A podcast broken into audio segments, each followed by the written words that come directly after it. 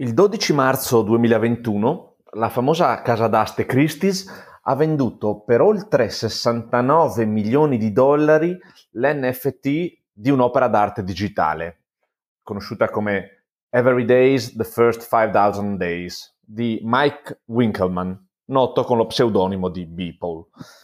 Da quel momento in poi l'acronimo NFT, Non Fungible Token, è finito sulla bocca di tutti, dal mondo dell'arte a quello dello sport e dello spettacolo.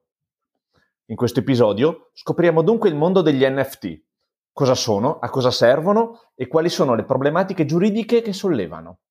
E lo facciamo in compagnia di Simona Lavagnini, founding partner di LGV Avvocati.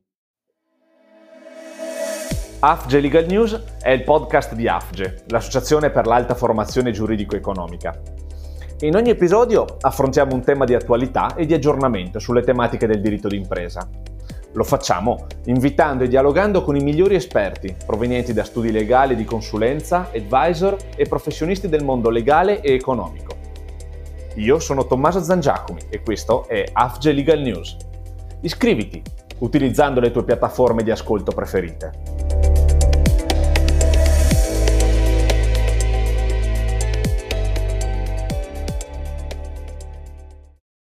Bene, cari amici di AFGE, buongiorno e bentrovati. Eh, siamo qui per una nuova puntata del nostro podcast AFGE Legal News.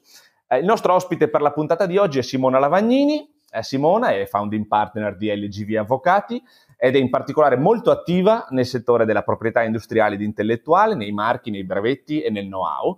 Eh, ha insegnato per molti anni diritto d'autore presso l'Università di Pavia ed è una grande esperta di diritto delle nuove tecnologie. Buongiorno Simona e benvenuta. Buongiorno a tutti. Buongiorno, buongiorno a te, grazie ovviamente per aver accettato il nostro, uh, il nostro invito. Uh, allora Simona, io vorrei partire con te uh, da questo bell'articolo che è stato pubblicato dalla rivista online Agenda Digitale, articolo di cui tu sei per l'appunto l'autrice, ehm, dal titolo NFT nell'industria culturale, tutti i rischi per musica e opere d'arte.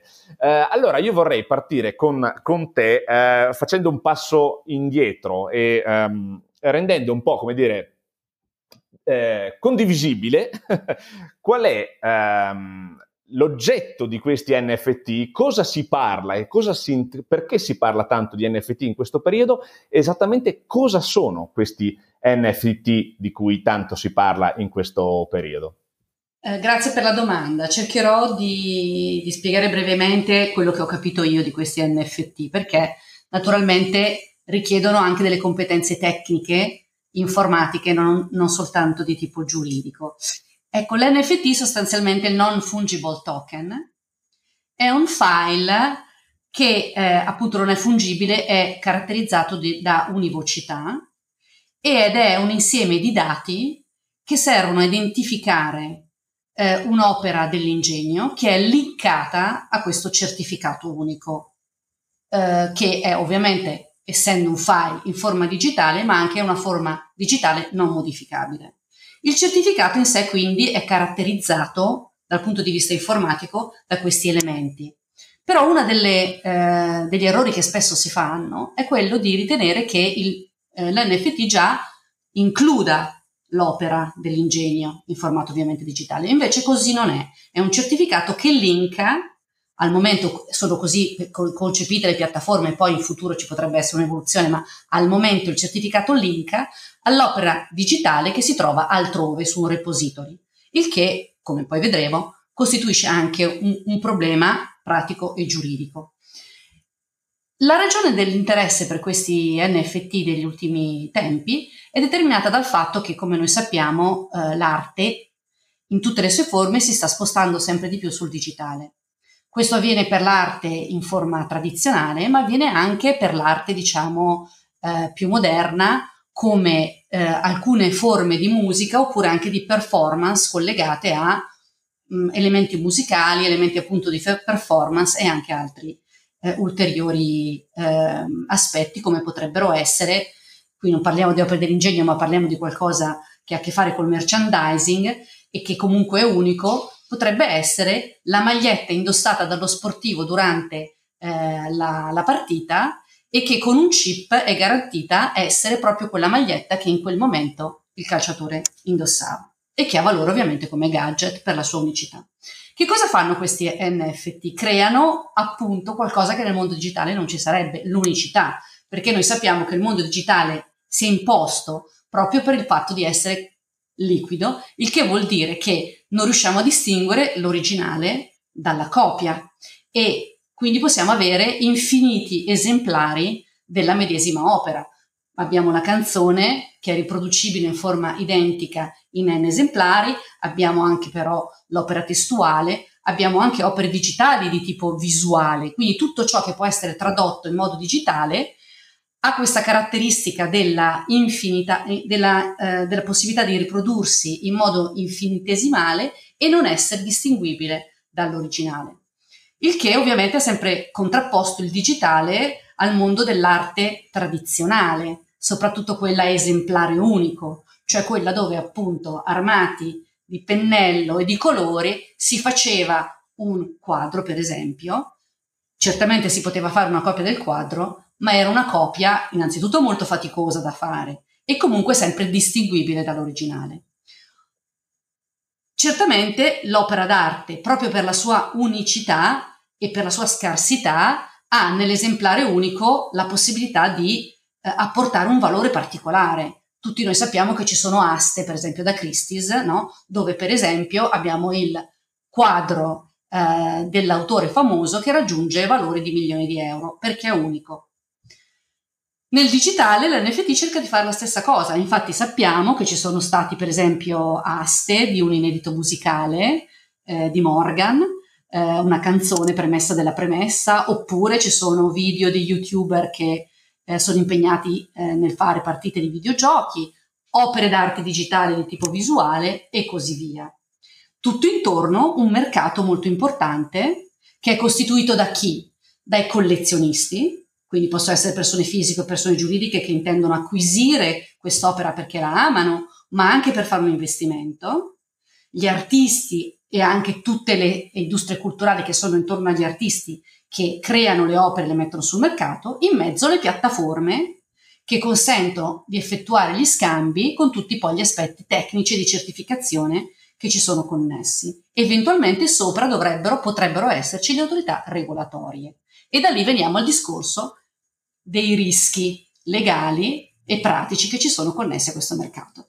Eh sì, infatti questo è proprio, è proprio il, il, senso della mia seconda domanda uh, che ti volevo fare. Appunto, tu sei un'esperta di diritto delle nuove tecnologie e questo nostro podcast è un podcast con una forte matrice uh, giuridica e regolamentare, per cui la domanda che uh, mi viene naturale farti è proprio questa. Quali sono le opportunità da un lato, ma naturalmente anche i rischi giuridici che vedi nell'utilizzo di questi ehm, NFT. Penso ovviamente, eh, lo hai eh, citato tu stessa, appunto il tema dei diritti d'autore, tutto il tema ovviamente della riproducibilità tecnica di queste opere quindi naturalmente della tutela appunto della, del copyright. Ma immagino che, eh, questa è proprio la mia domanda, ce ne siano anche molti altri, anche banalmente ovviamente legati alla, uh, ai valori economici e finanziari che vediamo essere anche molto molto importanti in queste prime uh, transazioni di NFT uh, che abbiamo visto sul mercato in queste ultime settimane. Certo, i temi sono moltissimi in verità. Si potrebbe addirittura partire da qualcosa che in realtà io non conosco molto bene, ma che è molto importante, per esempio il consumo ambientale, no? che, quest- che il minting, che sarebbe la creazione dell'NFT, comporta, almeno allo stato attuale. Però diciamo rimanendo al tema più giuridico e se vuoi finanziario, eh, partendo dal diritto d'autore, eh, la riflessione non può eh, che prendere le mosse da che cosa effettivamente il collezionista acquisisce acquisendo l'NFT, perché abbiamo esordito dicendo che l'NFT è un certificato che linka un'opera. Allora, innanzitutto il tema che bisogna porsi come prima domanda è ma questo certificato da chi è controllato? Che cosa verifica? Perché per esempio esistono dei casi che già si stanno ponendo in mercati più avanzati del nostro come negli Stati Uniti, eh, dove sono stati messi sul mercato degli NFT, ma questi NFT sono stati messi sul mercato da persone che non avevano i diritti o non avevano tutti i diritti. E da lì c'è un grosso problema perché eh, evidentemente a quel punto la vendita potrebbe essere stata fatta male, no? E quindi ci sono dei rischi di contenzioso e di perdita di valore. Per esempio c'è stato un caso di un famoso eh, artista musicale che ha uh, messo sul mercato un NFT legato a una esecuzione eh, risalente effettuata con un altro artista che però non gli aveva dato il consenso. E quindi da lì il rischio del contenzioso.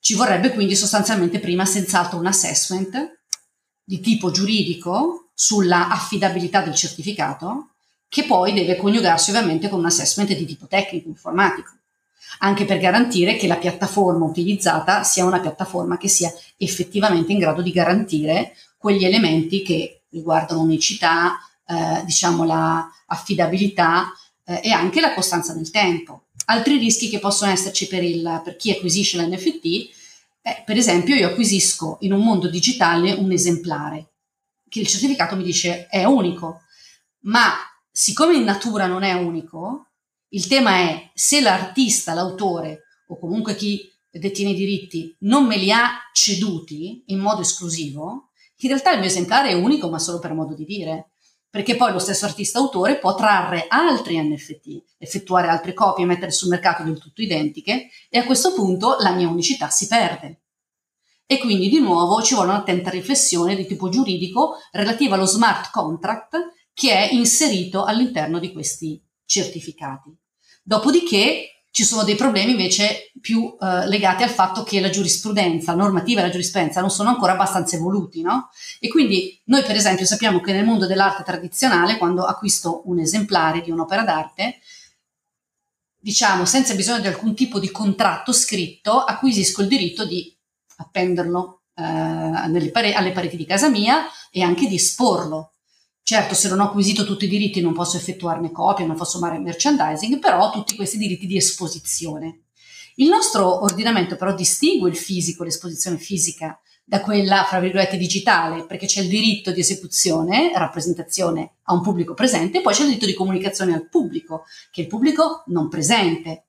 Ecco, questo ancora noi non abbiamo una giurisprudenza che ci dica che può essere tranquillamente acquisito da colui che acquisisce l'NFT. Quindi siamo un mondo ancora un po' come quello delle praterie a, all'ovest, quando ancora bisognava capire che cosa sarebbe successo. E poi, naturalmente, c'è tutto il tema regolatorio anche molto importante, perché molti di questi operatori sono localizzati all'estero e quindi bisogna capire se sono localizzati in luoghi dove c'è una sufficiente tutela per chi effettua l'acquisto, dal punto di vista dei mercati finanziari, dal punto di vista delle questioni che sono legate all'antiriciclaggio.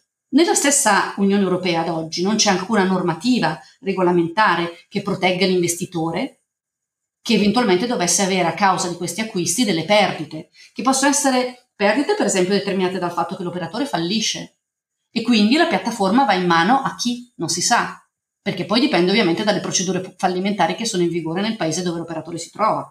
Potrebbe cessare l'attività e quindi proprio disperdersi la possibilità di accedere Oppure potrebbe esserci, non so, un provvedimento penale di confisca o anche un hackeraggio, banalmente.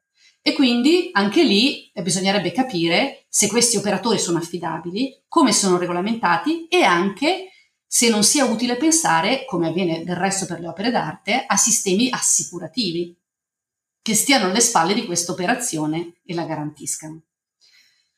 Quindi questo sostanzialmente è una prima presentazione dei rischi che ci sono, fermo restando che è un mercato molto vivace, molto interessante e che come noi avvocati esperti di proprietà intellettuale nel mondo digitale abbiamo visto fino ad oggi, essendo un'innovazione tecnologica, non è arrestabile. Noi dobbiamo soltanto capire come fare a regolarla nel modo migliore per tutti. Eh certo, insomma, questo è, è chiarissimo, peraltro uh, da più uh, parti si è detto che in generale il mondo della blockchain e, e delle, dei registri distribuiti, su cui naturalmente poggia naturalmente tutto il sistema degli NFT, è stata la più grande innovazione tecnologica e digitale dalla, dalla, nascita di internet e io ricordo bene naturalmente eh, quante erano le problematiche giuridiche legate all'utilizzo di internet e parliamo ovviamente di un po' di decenni, di decenni fa, quindi qui siamo veramente appunto agli albori, avremo naturalmente modo di tornare su queste, su queste tematiche eh, pian piano con naturalmente un'evoluzione normativa e naturalmente anche eh, giurisprudenziale. Io intanto veramente ringrazio moltissimo Simona Lavagnini per la sua presenza qui, grazie molte. È stato un piacere. Anche per noi. L'appuntamento naturalmente è prossime, alle prossime puntate. Arrivederci. Arrivederci.